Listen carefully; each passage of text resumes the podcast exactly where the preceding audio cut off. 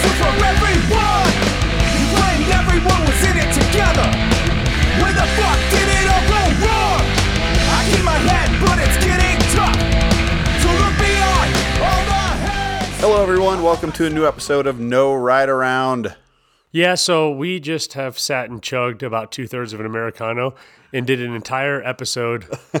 But you guys wouldn't want to hear that episode because it's just Harley and Justin talk. It did like entrepreneurship, travel arrangements, there was a lot in there. dietary. Actually, maybe we should have recorded it. We yeah, you know, well, let's see what we can drum up in this one.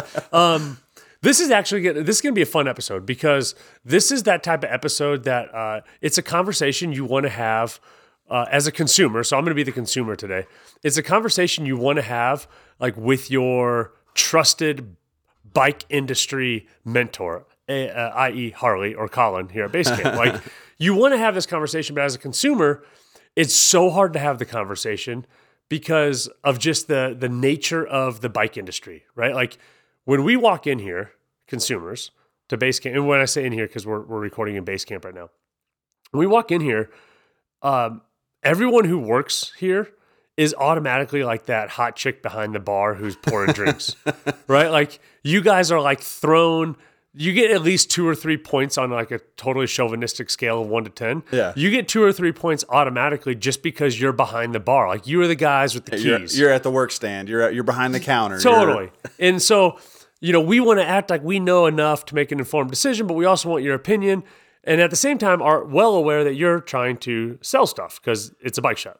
And that was going to be my thought is like even though we're not like never in the history of the store has a meeting occurred where I was all like here's what our sales agenda is today. You need to sell this this and this cuz we have too much of it. Like there's there's never been that meeting but at the same time we ultimately do have an agenda given the climate of you know all the supply chain stuff that continues to go on of trying to get the people who are in the store to buy the things that we have in the store as opposed to trying to order the things that aren't in the store. Right. So even here where we're super honest and upfront, we still whether we acknowledge it or not or it's conscious or not, we still have like this little bit of an agenda where it's like, well, I've got this thing and you want a thing similar to it. So let me recommend this thing that we have. Yeah. So there was a, a situation. I was in here. Uh, well, I've been in here a lot since you know I was out of town for so long. I had I missed a few things uh, when I was on the van vacay. I mean work vacay. I mean uh, exploring, starting a new. bit. Abby, trust me, I was working. I promise. Um, but when I was gone, I missed a couple of things. One, pour over coffee. Um, because I just don't have that in the van. I don't need like a fourth way to make coffee in the van. That's just absurd. I love that you have three. Yeah. So um, uh, pour over coffee. I missed that, and uh, and I missed coming in here and being able just to be in you know around my friends in a place that I love, like a bike shop. So I had spent some time in here, and there was a situation a week ago or so that a guy needed. Um, he needed an item. Now he didn't need the f- the full item. He didn't need the front and the rear. I think it was maybe a hub or or something like that. He just needed one of the two. And you guys had said, uh, "Yeah, I can't break up that set." Like the guy Yeah. really wanted the one, and and and you go, "Listen, I, I can't break up the set just because you know the sets are hard to get. Like we can order you the single, it'll be here in five weeks, or you can buy the pair." And that was like a really I mean, and this guy wasn't in the store when this was happening. This is all done behind his back. So, dude, if you're listening, this was done behind your back. Um, but you guys were really honest about it. You're like, hey, like, I just I can't do that. So I'll order it for you. It'll be here in, in many weeks, or you can buy the set. And I think that's about as hard lined as I've ever seen you guys with sales. We don't like to be that way, but there's like uh, this element of, you know, the absolute candor thing that is kind of popular right now. Like, be brutally honest, but you know, you don't have to be mean about it. Basically, Yeah. like that's just the the landscape, right? It took me I to have the the two that I had to have the pair of the thing, and it was it was almost definitely either hubs or brakes. Yeah. it was um, it was hubs. I just didn't know if you wanted me to like fully care. blow out whoever this dude was. I don't. I mean, it wasn't. It, and again, it, the whole conversation was entirely honest. To have that pair of hubs, we ordered them twelve or fourteen weeks ago, and we order like that's our ordering process for both Hope and Industry 9 to have their products in store, whether it's brakes, brake pads, hub bearings, hubs, whatever. We're literally ordering, forecasting 12 to 14 weeks out to make sure that we have pairs of things. Yeah. And so that's just Yeah. it's just real life is what it is. Yeah, and you know, I've always I've always used that fallback. I was out to dinner last night with um, with my niece and nephew and celebrating. He was he's turning thirteen, and he's dealing with some stuff where he goes to school at a at a at a private school in Boulder, and there's a lot of energy around you know being as inclusive as possible like and, and i don't think that's a i don't think that's uh, specific to a private school in Boulder. I mean, that's just globally we are all pushing to be more inclusive, and I think that's great, right? I'm I'm uh, as an aside, I'm reading a, a kid's book. I'm, I'm reading Adventures of Huckleberry Finn um, with one of my buddies. Um, he's an 11 year old dude, um, but we're reading this book together, and uh, that is not an inclusive book. Like, Oh, you go back to no. Mark, Mark Twain's language in the late 1800s. It's a good story, but it's a little rough around the edges by today's standards. So I'm talking to my nephew uh, over dinner, and he he's just talking about some of the, the stuff that's at play there. And his mom had used the term uh, misogynist towards him, but not in like Not like you're a misogynist. yeah, not in that way. But the term came up, and he was like, he just got so thrown back on his heels. And He's like, "Mom, you think that about me?" Um, and he was like really upset about it, and and she didn't. Right? It was just the way they're communicating. It came across that way.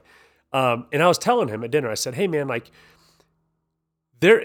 It's virtually impossible. And if you listen to this podcast, you're like, yeah, Justin, for you, for sure. It's virtually impossible to live your entire life without having ever offended anybody because the list of things people can be offended for is infinitely long and grows. yeah, and grow. And you can never know like people's experiences that make them sensitive to something. And I said, but buddy, if there's not malice in your heart, like if you don't, if you're not meaning to cause harm, but unfortunately maybe you say something or you're inter- interact in a way that does hurt somebody, it's very easy to backtrack that and say, whoa, well, I didn't mean to hurt you. As long as you don't have malice in your heart, you know?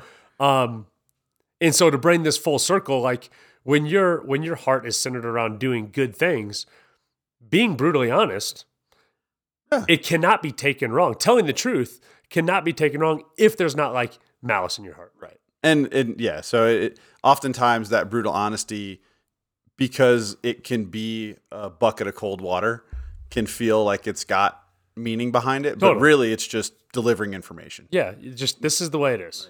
I'm not I'm really not trying to hurt your feelings. I'm just trying to give you the whole picture. right. So, um, and we we've talked about this, I think, exhaustively on the on the episodes since COVID hit, where you are in a in a unique position where the water is both flowing uh, very strong in the bike shop world's Yeah. direction, Yeah. but at the same time, it comes with a ton of challenges in terms of like sourcing and all that. And so, what I thought would be kind of fun today, um, and what we talked about, is doing this idea as a consumer in the bike shop. One of the things that we have is we have our bike. We have a thing that we own. I love riding my bike. Um, this bike brings me great joy, but I watch stuff on online, on videos, on social media, and talking with people and seeing them on the trails. And everyone seems to have some new stuff all the time, right? And then worse, the I think the mountain bike racing world is getting more exposure, right? Like there more time right races are yeah, more races are are televised. There's more access to that. Racers themselves, like high level racers, are being very uh, honest and open and uh, communicative on social channels and all that. So you can't go four minutes without thinking there's something I, I need a new bike. I need the new thing, or um, or just want. I mean, some Yeah. of it's a like I I just see a pretty component and I want it. And I'm like, I have one of the nicest cross country bikes. I have a made in the U. I, have a, I ride an Ibis Exie. It's a made in the USA, forty five hundred dollar carbon fiber frame, manufactured in California. But I still see other stuff and go. I mean, I kind of want that too. So you're right, and, and that's coming from you. Where um, Yeah, you would argue I'm jaded to it, but I'm not. Yeah. And so for uh for the standard consumer, there's just this doubt all the time about do I have the right thing? Should I get something new? And so to make it digestible, we're talking about doing a top three. Top three reasons to toss it in the can, man, and start a new, get a new bike. Move on. What's the top three reasons to move on? And then what are the top three reasons to simply upgrade what you've got?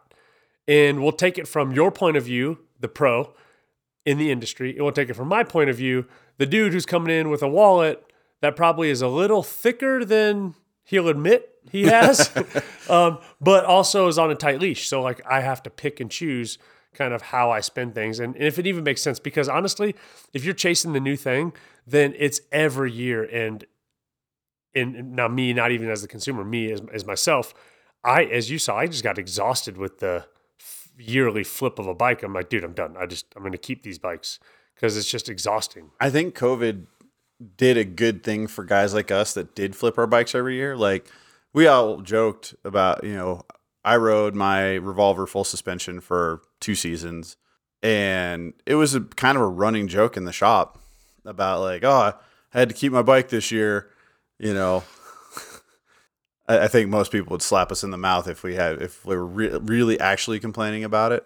But I think it was good for us to like pump the brakes and say, I don't have to do this every year. Um, it was a good lesson, I think. Yeah, and and uh, I think we were in such a rhythm of doing it that we didn't realize how much effort goes into getting a new bike every year. I mean, it's much like a vehicle, and I I've, I turn vehicles a lot more frequently than you do. Um, when you get a new vehicle, you don't factor in all the other stuff like, oh, I had to get a hitch and I had to get a rack, and then this rack's not compatible, so I had to get that rack, and I had to get the like it all adds up. I had to get all my stuff for this car. yeah, and so and that same thing happens with bikes too. You know, like yeah, you may have made a pretty even swap, but you had to get this, this new rubber, new grips, new inserts, new, you know. So how do I know if it's time to upgrade the bike? Just get a. I'm sorry, is it time to get a new bike? Just get a whole new thing, or does it make more sense to upgrade the bike that I have? Okay. Um, categories to think about, right? Is uh, form versus function, right? Do I just want it because it's pretty, right? Or do I do I actually need something because the functions change? Use, like what's my use? Has my use changed? You know, and then um, I think like longevity, right, and durability, because those are the things that I think if we if we stepped back and said let's do this intelligently, not emotionally, those are the areas we Yeah. would we would try to work in. um, I think there's kind of the two to start. The uh, one of the the the first one that's really easy to address is the use profile of the bike. Oftentimes, and we have a really good example is uh, one of our teammates, Ryan Bennett. When he he was a COVID bike buyer, right? Before he bought or before he bought a bike in 2020, he rode bikes. He knew how to ride a bike, um, but he wasn't a bike rider by all accounts. And he came in and he had a budget number in mind, and he bought a cool bike. Um, you know, mid travel, good components, dropper, tubeless, name brand suspension, and he rode the ever living crap out of that thing for two full seasons. But then what he wanted to do changed drastically. Yeah, like he what wouldn't- he wanted yeah. to do on the bike. Yeah, he went from I want to ride a bike because it's fun. I want to ride a bike because it's fun, and like wow, the fitness side of it's pretty cool. Mm-hmm. I want to ride a bike. It's fun. The fitness side's cool. Man, it's really neat to be in this community of people that are doing it. And then huge, giant, like skip all the squares of the hopscotch Yeah. to the end and say, I want to race at the highest level. I want to race pro field. Yeah. okay, you were going to need to change your bike, dude, because racing your Civic around the streets is cool, but when you go to a NASCAR race, It ain't gonna cut it. you can't have a Civic. So that's a huge one. I mean, so many people come into a bike shop with a number in mind, and uh, there's not a right or wrong number. It's just on a scale of what they're comfortable with and and what they think they're gonna do, um, with no real direction other than they want to ride fat knobby tires on dirt trails, and sometimes it's six months, sometimes it's two years, sometimes it's five years. The but at some point they start to develop a more clear identity of who they are as a mountain biker or as a cyclist in general. I bought a mountain bike. I'm not a mountain biker. I want a gravel bike. Yeah, I uh I was in here. Like I said, I've been hanging out here. This guy walks in. By the way, if you walk into base camp and I'm here, you're private. Like there's no uh, buyer bike shop confidentiality agreement here. No, no. They're like like you're fair game, dude. Um, guy walks in and goes, "Yeah, so uh, see you guys carry Santa Cruz? Yeah, yeah, we, we carry Santa Cruz. Yeah, so um, I need to get a new bike, man. Um, I, I you know live in the area. Well, what what do you think? Well, I, I'm between two bikes. I'm thinking either the Hightower or the Blur. And I just like walked away with my hands in the air, and I'm like, I'm done talking to Colin for the next two hours because this Colin has to educate from the beginning. from the ground yeah and so and and i think some people might feel bad about not knowing what they're looking for. Totally do. Because you guys are intimidated. Remember, you're the hot bartender. no i know i know i know. Um and i think we do a really good i it may have been the same no there was a there's another guy who came in recently who he described his bike his riding as mostly focused on climbing. Um, that's what he's looking to do better. He's got a hardtail but he doesn't love it and then tells me he's looking at two enduro bikes you know 160 millimeter plus travel bikes i was like well let's walk it back because i think Yeah. you're looking at the wrong stuff and Yeah. so you know i, I think uh, probably a good way to identify a shop that you want to do business with would be for them to not call you an idiot or make you feel bad about not knowing what you want, but then also not just saying, "Okay, you want to uh, you want a you know, a Megatower, a 160 millimeter travel 29er because you want to climb better." Here you go, I Yeah. got one. Yeah. You know, like taking the time to like kind of dissect what you want to do. Um, because I don't think that happens. In fact, I know it doesn't. We had a a, a warranty customer come in um, on a bike that was just too light duty for him, and it was a, uh, Jenson online. And I'll trash talk online sales all day long. Um, it was an online sale, and the salesperson definitely didn't qualify anything. They just saw a twelve thousand dollar sale and just took it, offered no guidance whatsoever. And now this guy's here, um, disappointed in what he bought. Yeah. So uh, definitely buying or having the wrong bike is a great reason to consider moving to the next bike. Yeah. So understanding exactly what you want to use it for, and then knowing, I think, you know, as a consumer, um, again, as my character role, the consumer, because Lord knows I have seven bikes hanging up in my office. But as the character consumer right now, I may not be able to have all of these different, very specific tools. And so, you know, um, I think it's, I think when deciding to either upgrade the current bike or get a new bike, um, understanding that there are limitations when you get really specific on your use profile. So if I know exactly how I want to ride a bike, I have to know that that one bike probably isn't going to be great in all of these other categories is passable. I always come back to the 120 bike, like a 120 travel bike in Colorado, everything. like where we live, right? You can I can race a 120 and not be at any cross country endurance uh mountain bike race, any mountain bike race. I can race a 120 and not have a huge disadvantage. And so just to put numbers to it, so my revolver is what, like 25 and a half pounds? Yeah, it, by cross country World Cup standards, it's a heavy bike. It's a heavy bike, 25 and a half pounds, because, uh, you know, um, I can get an Orbea Oiz, the same, the same like use profile for 22 pounds, yep. right? So I got a three, three and a half pound difference. Um, so I've kind of got like a heavier bike, but it's not so heavy that it's holding me back in those races. I don't have a pig. Um, at the same token, I currently have a cup in Moab on uh, gold bar rim to the bottom of Portal, and it was on the 120 bike, Right. Which is about as chunky, gnarly, droppy suspension needed. Like people use full face and pads. So I say the 120 like covers kind of everything, but when I'm at a high level bike race, I know that I'm at a bit of a disadvantage. sure. So I think understanding Just like that- if you went to a bike park with a bunch of dudes in full face helmets, you Totally, would know that you were at, a a disadvantage. Yeah. Right. But I the advantage though is that I have one bike to maintain, one bike to keep clean. I have one bike to spend money on, so it can be a really nice version. So use profile, super important. Um, but then understanding the limitations, the more specific that profile gets. Mm-hmm. Yeah.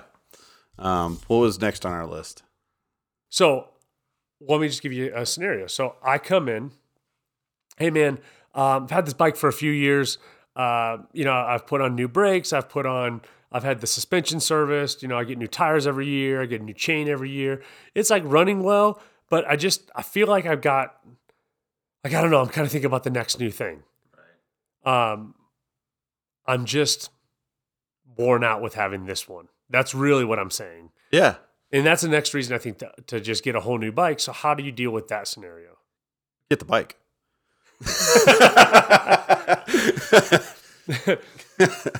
Uh, it's it's hard um, because oftentimes we have there's kind of two ways that that conversation plays out. Sometimes we have people who come in and they've deferred so much maintenance, regardless of the age of the bike. We've seen it happen on two year old bikes, where the honest conversation is it's a lot of money to fix this, and the delta between fixing this and getting the newer version of it with better parts is thousand bucks, two thousand bucks. Yeah, it's. It, I think it's harder for you because, like, somebody gets into a car wreck and you you case in like a bumper and a quarter panel. Yeah. All right, we're going to repair that. It's thirty six hundred bucks. Right. But that same car accident and you trash the whole front end of the car, and it's just easy. Hey, it's totaled. You have to get a new car. Right. You could have a totaled bike, but it'll still be able to pedal up and down a trail. Yeah, and, and that that's a weird thing, you know. Like it, it just Hey man, it's working fine. What do you it, mean? It just cannibalizes itself, right? Like when the drivetrain's so worn out that the chain,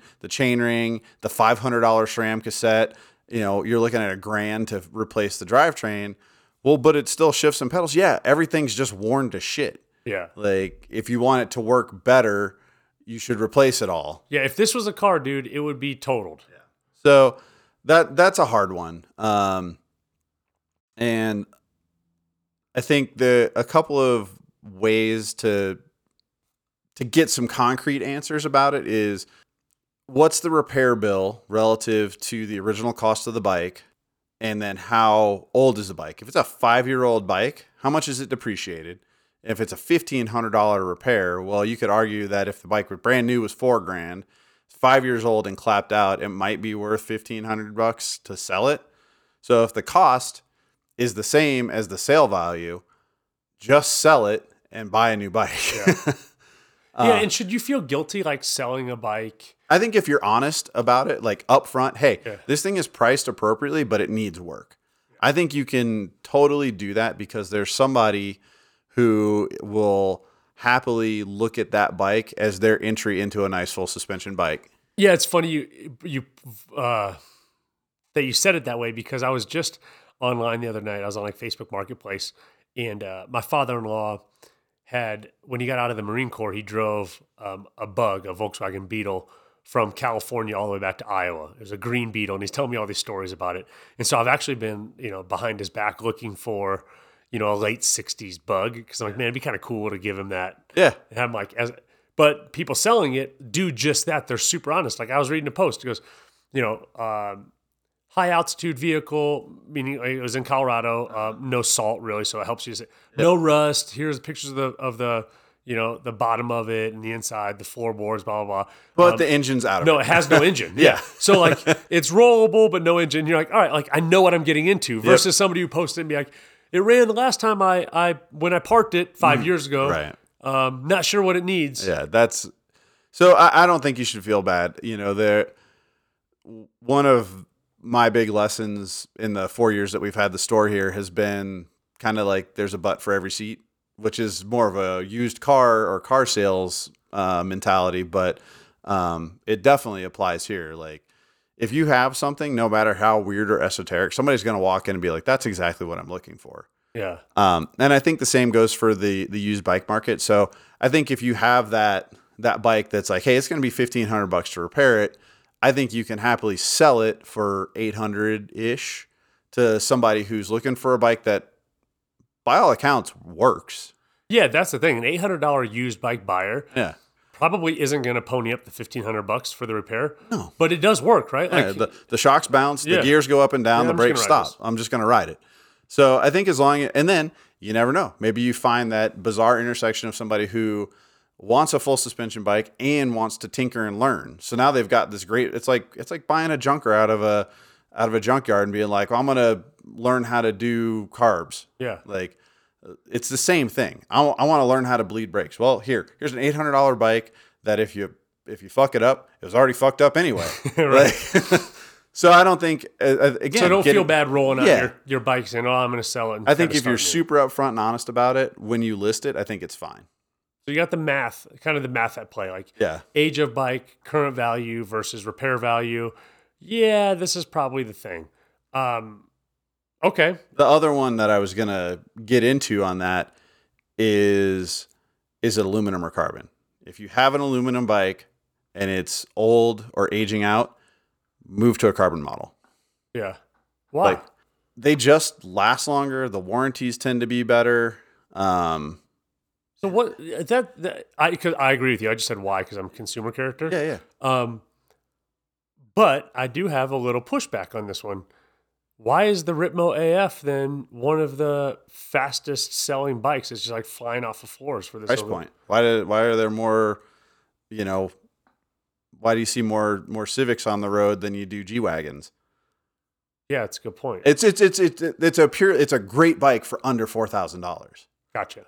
I mean, it has little to do the the material only factors in in consideration to the budget, Gotcha. right? Like it costs less to hydroform aluminum tubes and stick them together with heat than it does to lay up carbon fiber. So that's a tough conversation. Then you have somebody who, say, I'm a competent bike rider, right? I ride everything in the front range. I, uh, you know, I, in my, in my head, I, I rail it. You know, I send it. I go Yeah. pretty big. Um, I have a budget. Do I go aluminum bike with dope components, or then carbon bike with the entry level components? This is a point of contention in this bike shop because who are the two main people on the sales floor on any given day? yeah, you and Colin. Yep. And we have exactly opposite opinions. Great. That makes it really easy for a consumer character.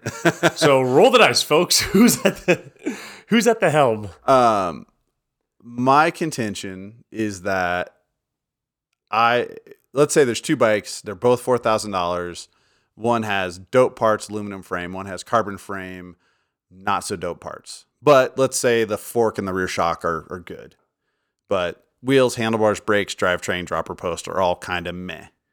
I would 100% of the time prefer to see the consumer get the nicer frame because if they're going to keep the bike for five years, that's the part that you can't just replace or repair without replacing the whole bike. Taco a wheel, buy a nicer wheel. Rip a derailleur off, get a nicer derailleur. Feeling a little bit extra flush from like a, a Visa gift card bonus from work, buy a carbon handlebar. All these things are little things that you can do over the course of the life of the bike to that just kind of happen. It's mountain biking. You can buy, I mean, you've destroyed carbon wheels. Like it doesn't have to like cheap and the ability to break it don't necessarily like Yeah, let's validate that. I've destroyed carbon wheels. I've destroyed carbon handlebars, and I've destroyed a carbon frame. Yeah. So so like expense has nothing to do necessarily with whether it can or can't break, right? carbon crank. Right. Sorry.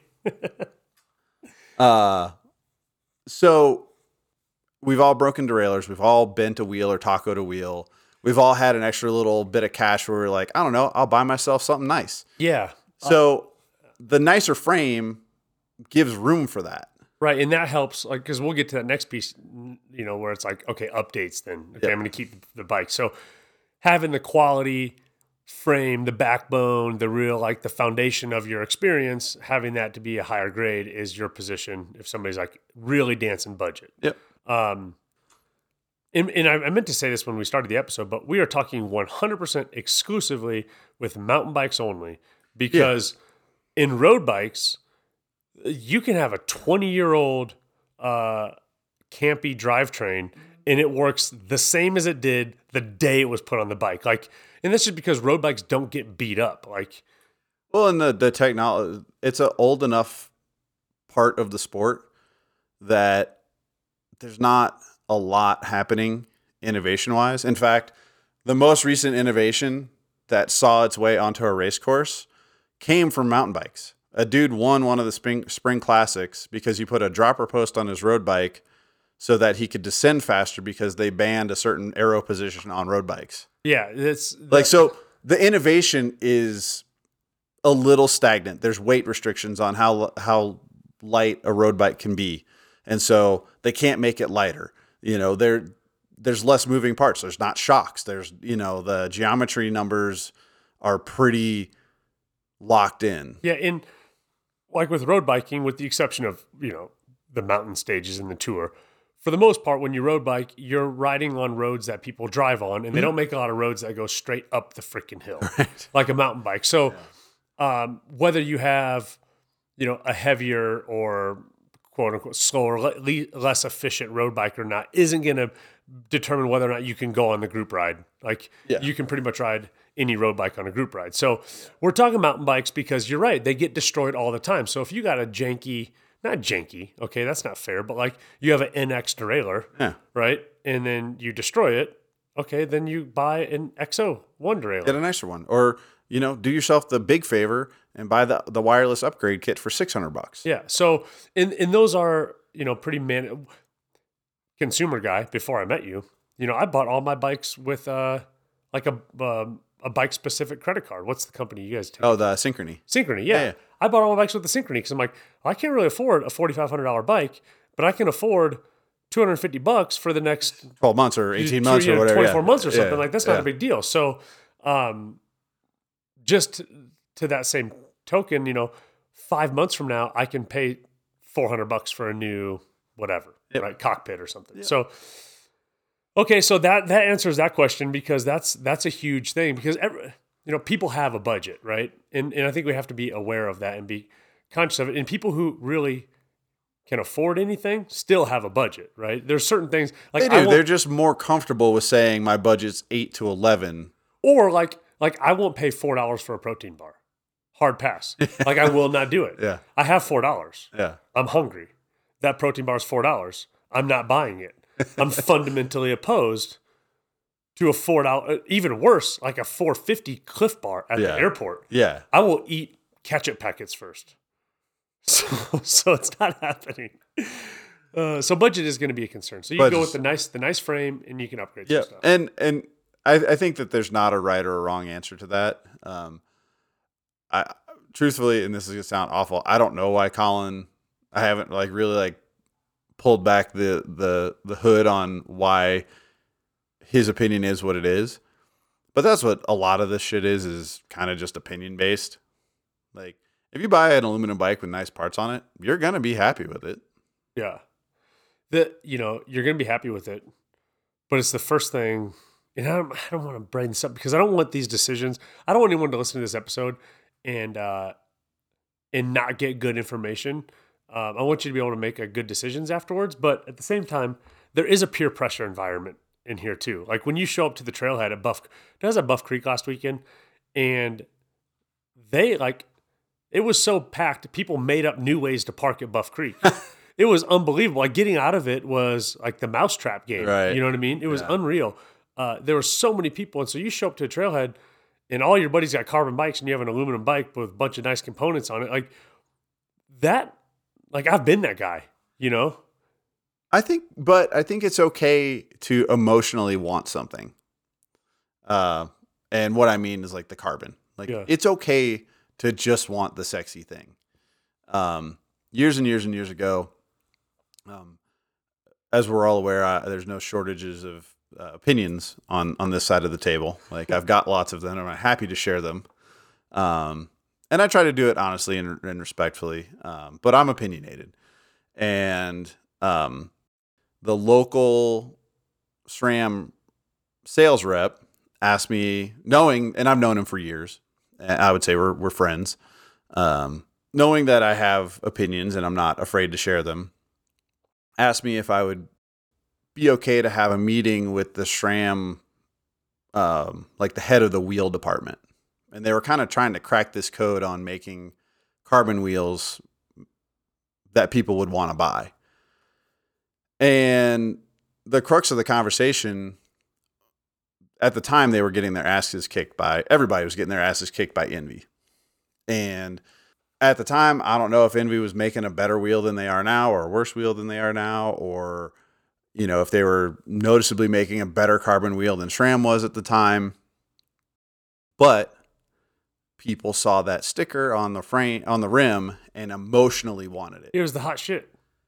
And so I think it, you can't, for something that this is a passion sport, right? Like even at the top, top, top end of the the sport, you're making peanuts compared to football, basketball, Premier League soccer.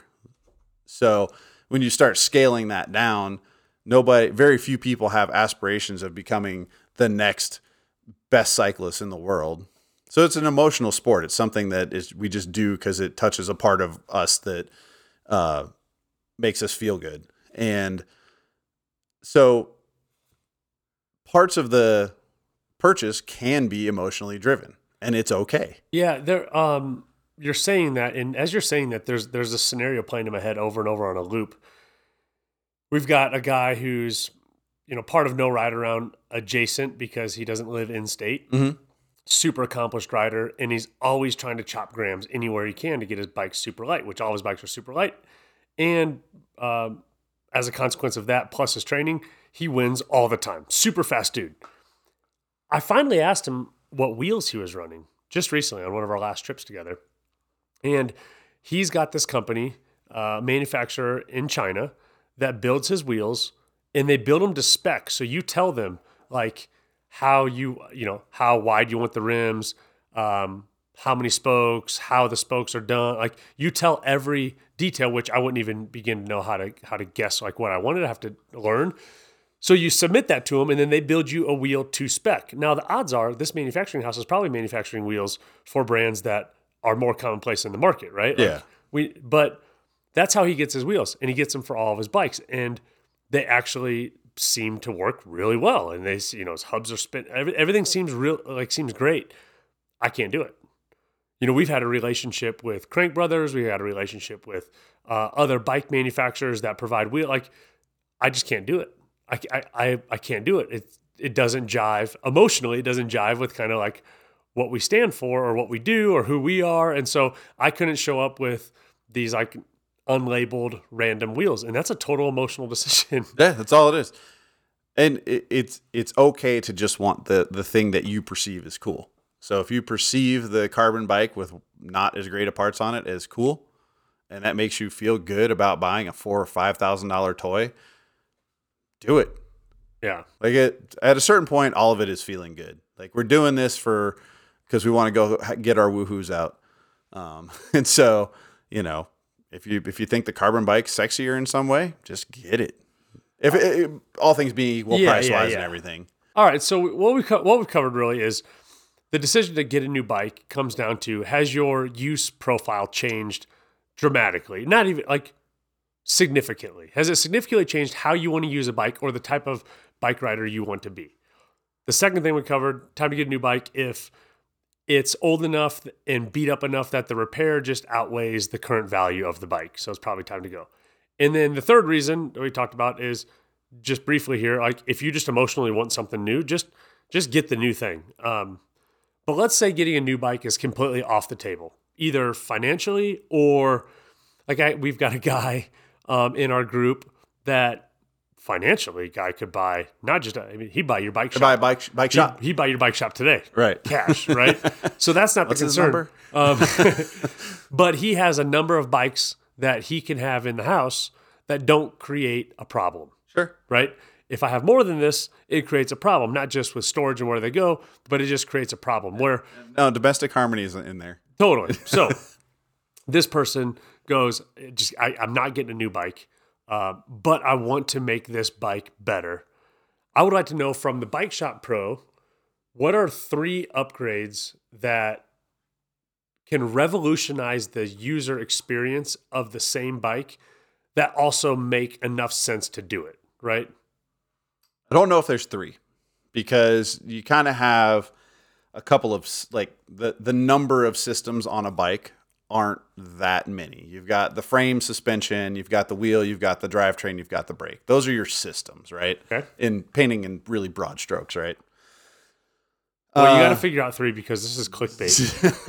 so, It's like two Top three, top three, two top and a quarter. okay, fair enough. um, you know, I think on a long enough timeline, we'll we'll cover a lot of this, a lot of there will be times where topics overlap a little bit. And we did one similar to this last year, but I always, always, always stand by the wheel upgrade discussion. If you've got a bike that you're mostly happy with, but want to be happier with it, per dollar spent, wheels are the best way to go.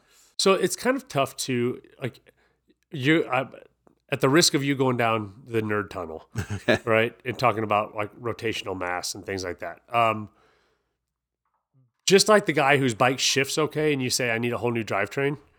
Be like, well, what? Like you just did this to me recently.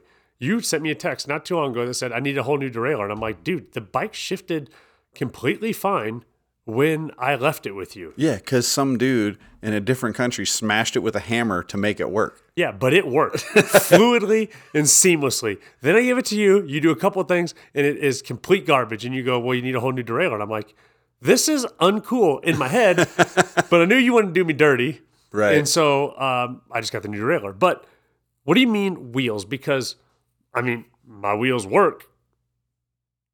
Well, we can't use your wheels because you have a twenty five hundred. No, no, I'm the consumer. I'm consumer character right now. My consumer character. My wheels work. I bought this bike three years let's, ago. Let's. I'll I'll make this recommendation, assuming a couple of things. Um, it's maybe a three ish year old bike, and it was a more budget minded purchase. So yeah, I got we, the carbon frame, got the carbon but with frame, the whatever components. Um, so the wheels are, you know, starting from the the middle, better bearing quality, going out to the rim being stiffer and lighter. Um, and I'm not going to get, but better, higher quality bearings are going to smooth more or smooth. They're going to spin more smoothly. Uh, and thusly, when you're coasting and not applying power to the bike, maybe you notice it, maybe you don't, but there's less wasted energy. It And rolls faster. It rolls faster. And then, like, to the extreme of that, if you want to get really carried away, uh, we just picked up CeramicSpeed products. And if you want to spend $600 on bearings, it gets even better. Yeah. Um, lower spoke count, you know, we're pretty cross country race centric here. So let's assume that um, we're talking about that consumer. Um, you know, lower spoke count, you know, you're just across the board, you're re- reducing rotational mass. Um, in some cases, for what little advantage, like we build almost exclusively with uh, the Sapim CX-Ray spokes, which are a bladed spoke, which, you know, on some of these cross country races, you have 10 miles of pavement. Okay, sure. I don't know. Maybe it matters. I'm not going to say it doesn't. Yeah. Um, and then the carbon rim. I mean, the fact that the rim itself doesn't deflect radially. So if you imagine a perfect circle and you're rolling down the road on aluminum rim that has more movement to it, just imagine the bottom of that circle flattening out ever so slightly. Um, so you kind of you're just always kind of rolling on a slightly egg-shaped wheel. Um, so that's your radial compression. It's compressing up towards the hub. Um, eliminating that increases the durability of the wheel because the spoke tension stays more consistent. So the spokes aren't going to be inclined to potentially, or the nipples on the spokes aren't going to potentially He said nipples. start to unwind a little bit and reduce. And it's it's death by a thousand cuts, but over a long enough span of time, you can lose spoke tension, um, which then makes a weaker wheel, which then increases the likelihood of some sort of failure. Um, and I came in here with that like a week or two ago on my. you were curious. You're like, hey, I think I think the spoke because I was riding and I was like hearing, I could hear the tinging of spokes. I'm like, I don't think this is, there's something's off. And Yeah. Mo checked, and my spoke tension was great across the wheel, and that was, those are ENVE carbon wheels, Yeah. and that bike only gets hammered. right. It's your big bike. It's my big bike. It only takes massive drops and gets nuked. And funny to bring this to more of like anecdotal, that bike has carbon ENVE wheels, which in my head as an XC racer, I think spend the money on the carbon wheels on the XC bike that I want to make super light and super fast. Um, I don't necessarily need it on like a squishy trail bike that's just to go get beat up. Um, but you don't see me selling my ENVE wheels on, Right. on that bike and putting aluminum on it. Well, and so then your other dimension is like lateral stiffness. And when you're cornering through, I can think of a handful of corners, um, even at Green Mountain, like off camber, rocky, coming into them fast corners. Like if the wheel's not twisting laterally, so like in the plane of your turn, then the tire's going to hook up better. You're going to go around that corner more confidently. Um, so even for a big squishy bike, now we're not buying lightweight, we're buying performance, Right. right?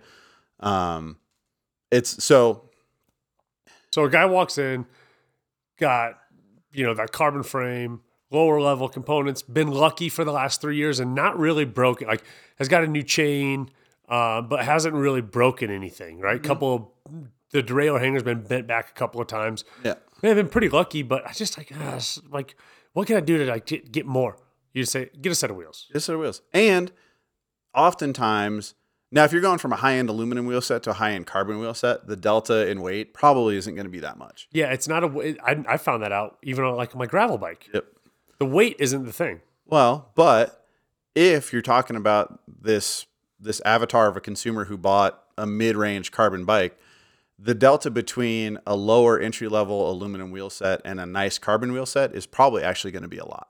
Wow. Okay. Cool. Um, you know, high end for high end, you know, like eleven, twelve hundred dollar aluminum wheel set against a twenty four hundred dollar carbon wheel set, not going to be that much. I would say half a pound or less But all performance at that point. but all performance. But you know this this other this other consumer, you know they're they might see a, a substantial weight savings, especially if you pair it with a better you know different set of tires too.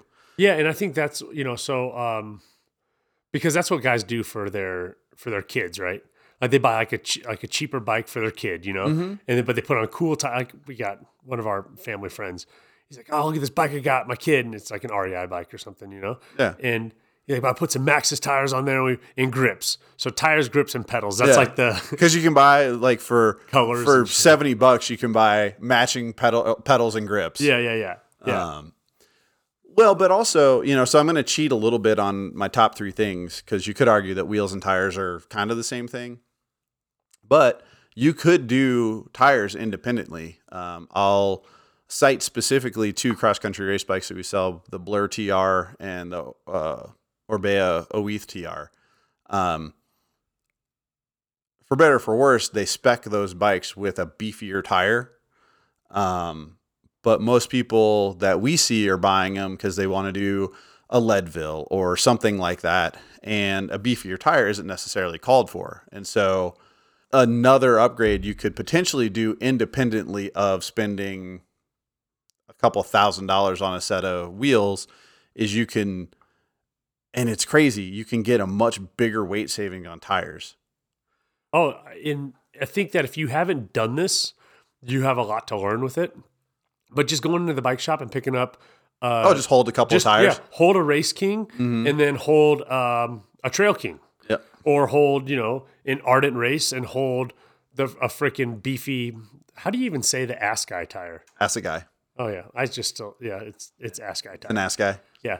Um, and you can feel it like it's, subst- and then you talk about like, you know, whether it's exo protection or this and Yeah. that. And like, oh um, you make yourself crazy with Maxxis tires oh, Maxxis is just like that, so you know, so, so they have so many variations on their tires. The last time I went to any sort of trade show, incidentally, I also got COVID at that trade show.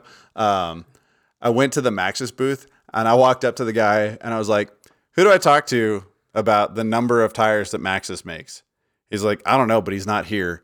And you're like the twentieth person to ask me that today. yeah, it's, it's wild. I, uh, I gave a tire over the weekend to a teammate who had gotten a, like a puncture the night before on the sidewall. And so he, he was going to be out for the ride. I'm like, oh, dude, I got a tire for you. And so he showed up and I tossed him like an Ardent and um, super XC dude. And he's like, um, this is like a really big. I go, dude, it's a it's a training tire. Put it on the front, you'll be fine. Yeah. And then after the ride, he came here actually because Yep. he's gonna replace it. And He's like, well, what do you want? And I was like, I don't want to know. oh one. well, hmm.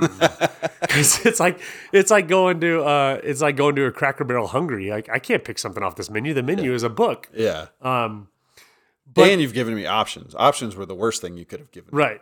Um, I, I think uh, put this as a cool example. I have tires that are my favorite to race on. Um, consequently, they're not very durable. And so I've gotten to a weird spot with tires where, like, yeah, I like to race those, but they just get beat up so much Right. that I just can't use them as my like everyday tire. And so I've switched to a beefier like training tire, and then we'll see what I do when it comes to to you know race time. Which I guess a lot of people do that, right? Like swap out tires just for the race. Yeah, I um, yeah, I, I think there there's some people. I think changing tires is a, a massive pain in the ass, especially if you run tire inserts. So once I have tires set up, I kind of just leave them until until they need to be changed.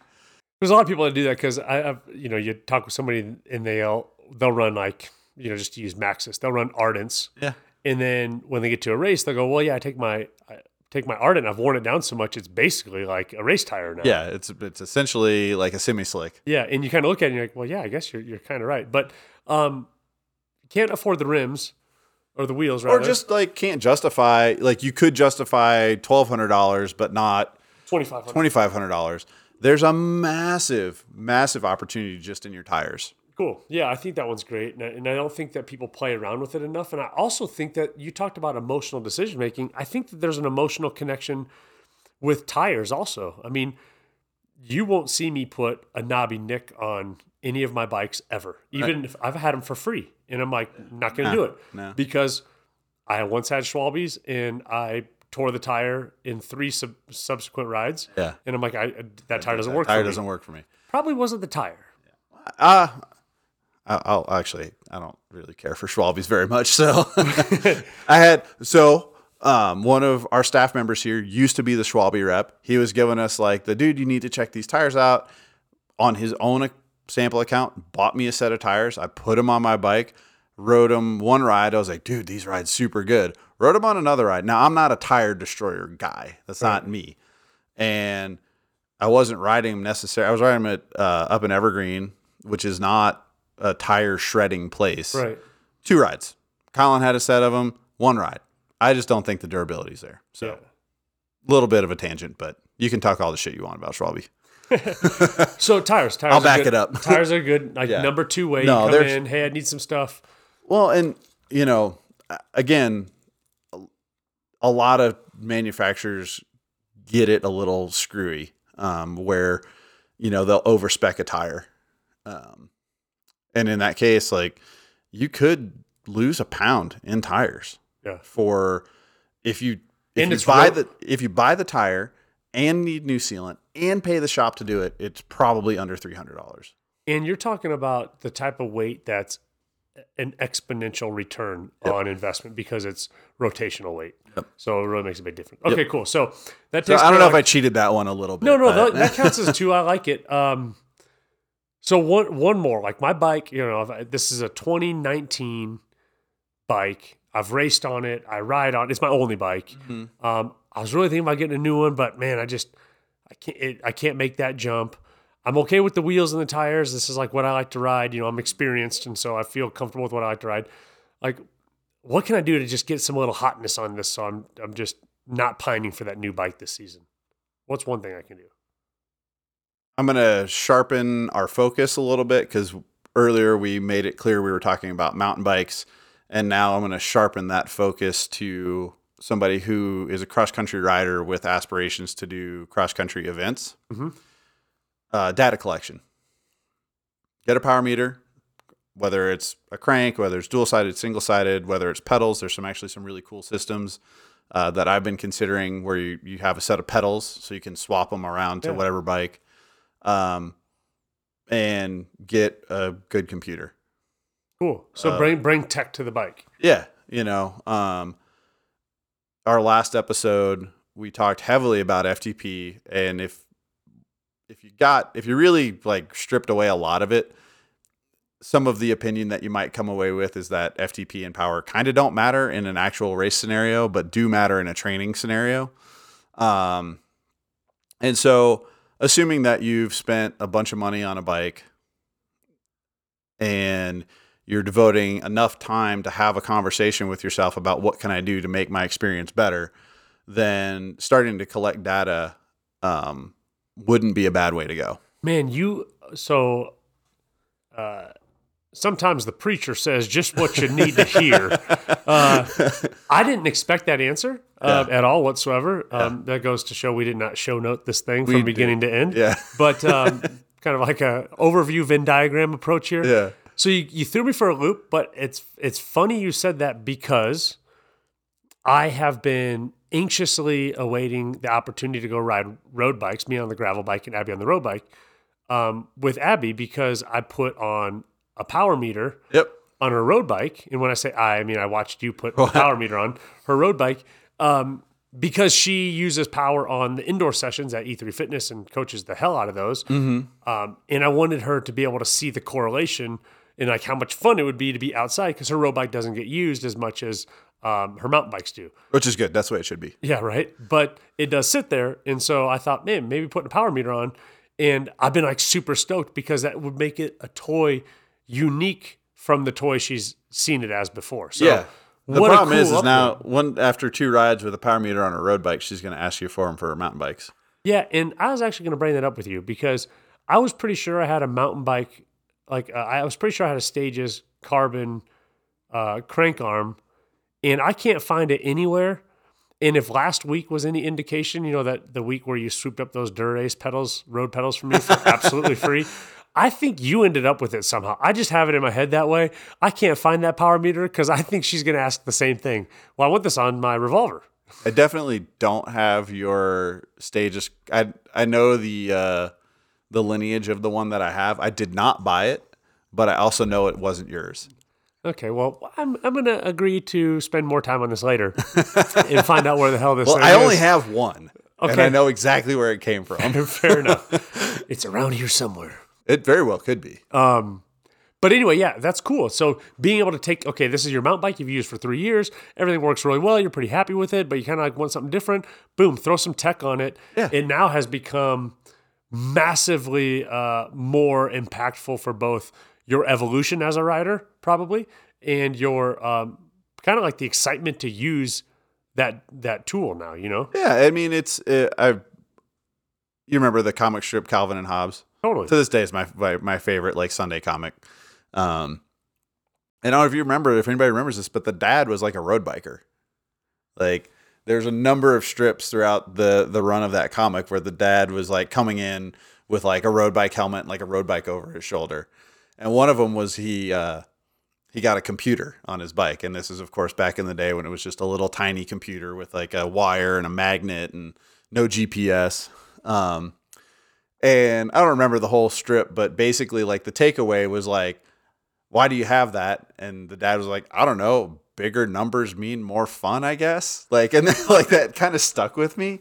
Um, but yeah, like being able to, if you're actively trying to improve on the bike, being able to see some sort of number that like gives a a value to that improvement so that it's no longer just I felt really good in that climb. It's like, well, you use Strava so you know you PR'd it, but like now you can say, well, last time I did it at this power and this this time Yeah. I did it at that power. you And just so become smarter. yeah.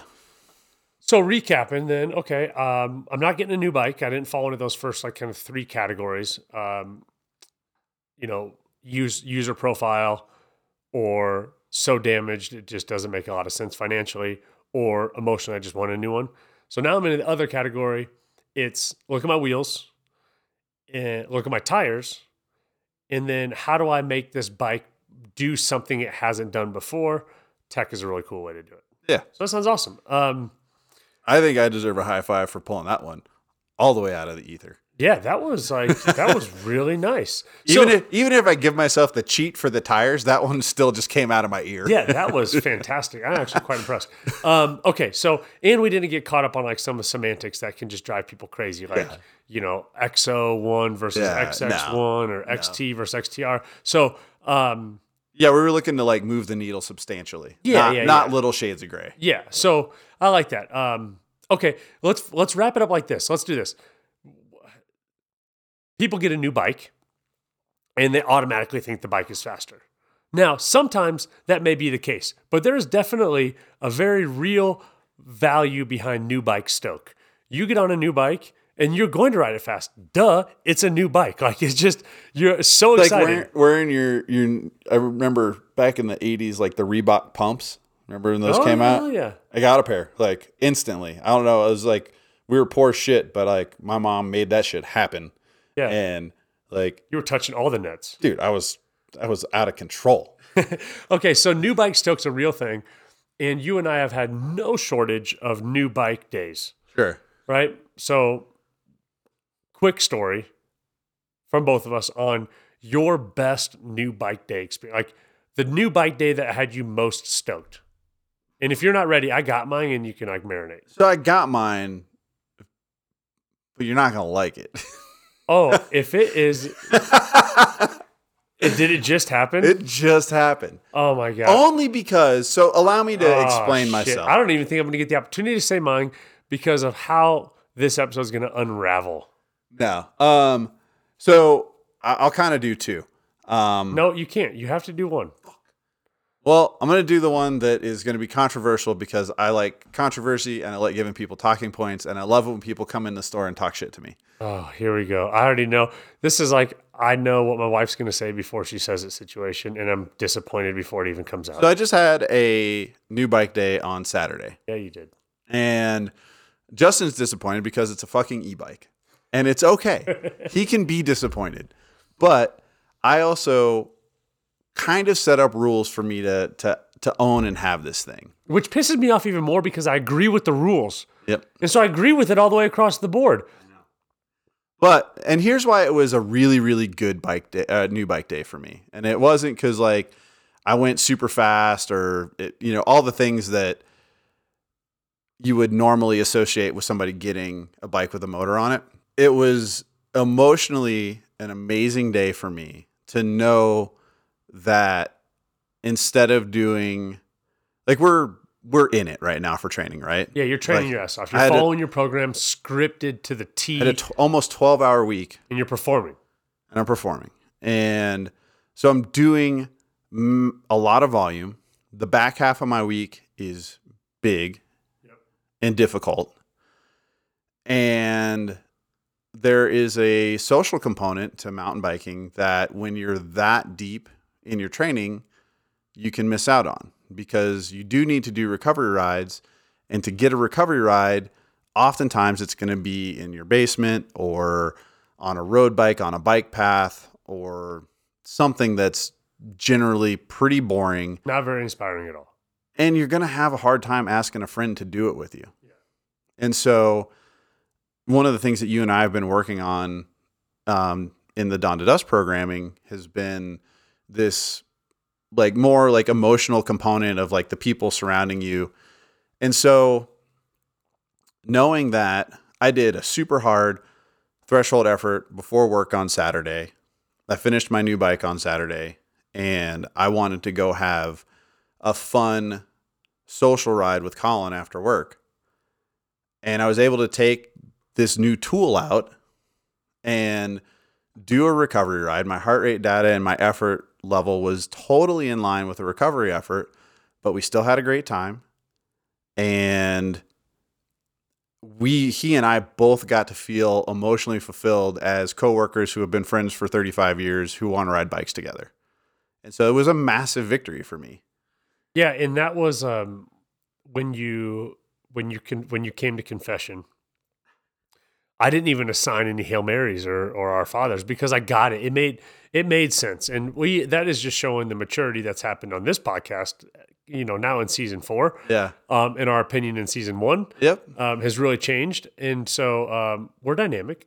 But uh, yeah, I thought it, it made a ton of sense. Now, most people don't have the luxury of being able to have as many new bike days as you have, 100%. and so you have a tool now that is going to be very selectively used, but in a way that aligns with your training. So I dig that you had fun with it. I mean, Well, and and it, it was it was a core memory Yeah. like day. It was because Colin and I we've have, been having just no, I wouldn't say conflict, but he's been feeling a little frustrated. Like Monday, like by all accounts, my ride today is going to be pretty boring. It's an endurance ride. It's three hours, and you know normally in the past when we weren't in crunch mode for La Ruta, Mondays would be our day to go do a day trip to Buff Creek or something that like you could argue is way more fun than a 3-hour endurance ride around town. And so like there's been the slightest amount of friction Yeah. um, and so to just like realize that there was a way to avoid that friction and us to to feel uh, fulfilled as as friends and riding buddies, um, from now until forever. Yeah. You know, as long as that tool exists. I've had so many new bike days that were. And I don't mean it to sound like shitty, but like I've had a number of really new, nice, new, expensive bikes come into my life over the course of my career in the bike business that it's hard to pick one. So it just so happens that this one was recently, and it, it really did like it it it felt like a good like turning point for the fun aspect of Being a serious bike being a racer. serious bike racer. Yeah. that's cool. You know, it's funny that my um, my new bike day correlates on the same scale, and I would or the same like uh, theme. And I would say most people's favorite new bike day. So as a matter of fact, uh, we encourage you guys that do listen, shoot us what your favorite new bike day was. Like somehow, try, whether it's a picture and a sh- short couple of sentences, but we'd love to hear it um, either on our socials or, or directly on the website. But um, my first, my new bike day that stands out the the most um, is definitely the first Ibis Ripley LS that you sold me, and it was uh, not because it's the best bike I've owned, um, not because it was the coolest bike ever made, um, but because it was the first bike that moved me um, from the type of bike rider I was to the pi- type of bike rider I wanted to be. And so up until that point, um, my mountain bikes had always been a big brand, like a specialized for the most part. Yeah. And when you sold me the Ibis Ripley LS, uh, bright orange with blue stickers, by the way, it was carbon frame aluminum wheels, right? Yep. And so it was that level, right? I did, I did, you even back then, Yep. you know, stood true to who you are. And so I bought that bike and it moved me from kind of like just a f- nameless, faceless customer in like a bigger shop to a specific customer in a smaller community driven shop. And I think once I got the Ibis, I was more on the inside. Like I had a foot in the inside of this Yeah. community that became, you know, something that I lean into really hard. It was I mean, you could look at that like because not that Clint and I are no longer friends. We we absolutely are, but you and I had no association with each other other than you coming in with Clint once or twice and talking shit to me. right. That's it. So like that is arguably like one of the first steps to like this right here. Totally. And you sold me an Ibis, and the bike is unique because it has like this swooping little like, you know, bird neck down tube, right? And so I learned about that. I learned about the chick that was hired to design it and why she designed it that way. I learned about I learned all kinds of stuff because that bike was the first step in the direction that I had kind of pined to go my whole life, which is being a part of, you know, as a kid, I was in bike shops all the time. And you're, you know, you guys are the big, scary, know everything pros. And that was the first time I felt like I had the foot in. And so it was cool to get a smaller bike brand, more niche bike bike brand in a niche bike shop. Mm-hmm. And then it got me there. And then I, I was like, I didn't have the peer pressure of not having a great like by all accounts, that specialized I had as a Stumpjumper is a Good decent. bike. Yeah, it was a it was like four thousand dollar price point bike. You know, like it wasn't a piece of junk. Um, but I now had this thing that was like even more special, and that's my favorite new bike day of all time. To this point, to this day. Um, matter of fact, I passed a guy who had an orange Ibis Ripley LS with the Ibis wheels and the blue stickers on it that I got the second round. Yeah. And I looked at it for a second, wondering if that's the guy I sold it to, and had a fond memory. Um, Yeah. That's so awesome. that's my favorite new bike day, and and it goes back to exactly what you said, like the the the community, the connection, like that that type of piece of the sport. You Yeah. know, Yeah. Is, is what you're remembering. So. Yeah, it's a big it's a big part of it. Maybe we get so caught in our like I train in my basement, I go and do my training rides, I got to do this effort. It's it's easy to disconnect from like the fun part yeah, or the the more in your face fun cuz I still find all the training stuff fun too, but like you know, like the the the type 1 versus type 2. totally. Well, cool. So hopefully we answered some questions, or like Or- gave some information, or just kept Or you helped, entertained helped, for an helped hour. you kill an hour.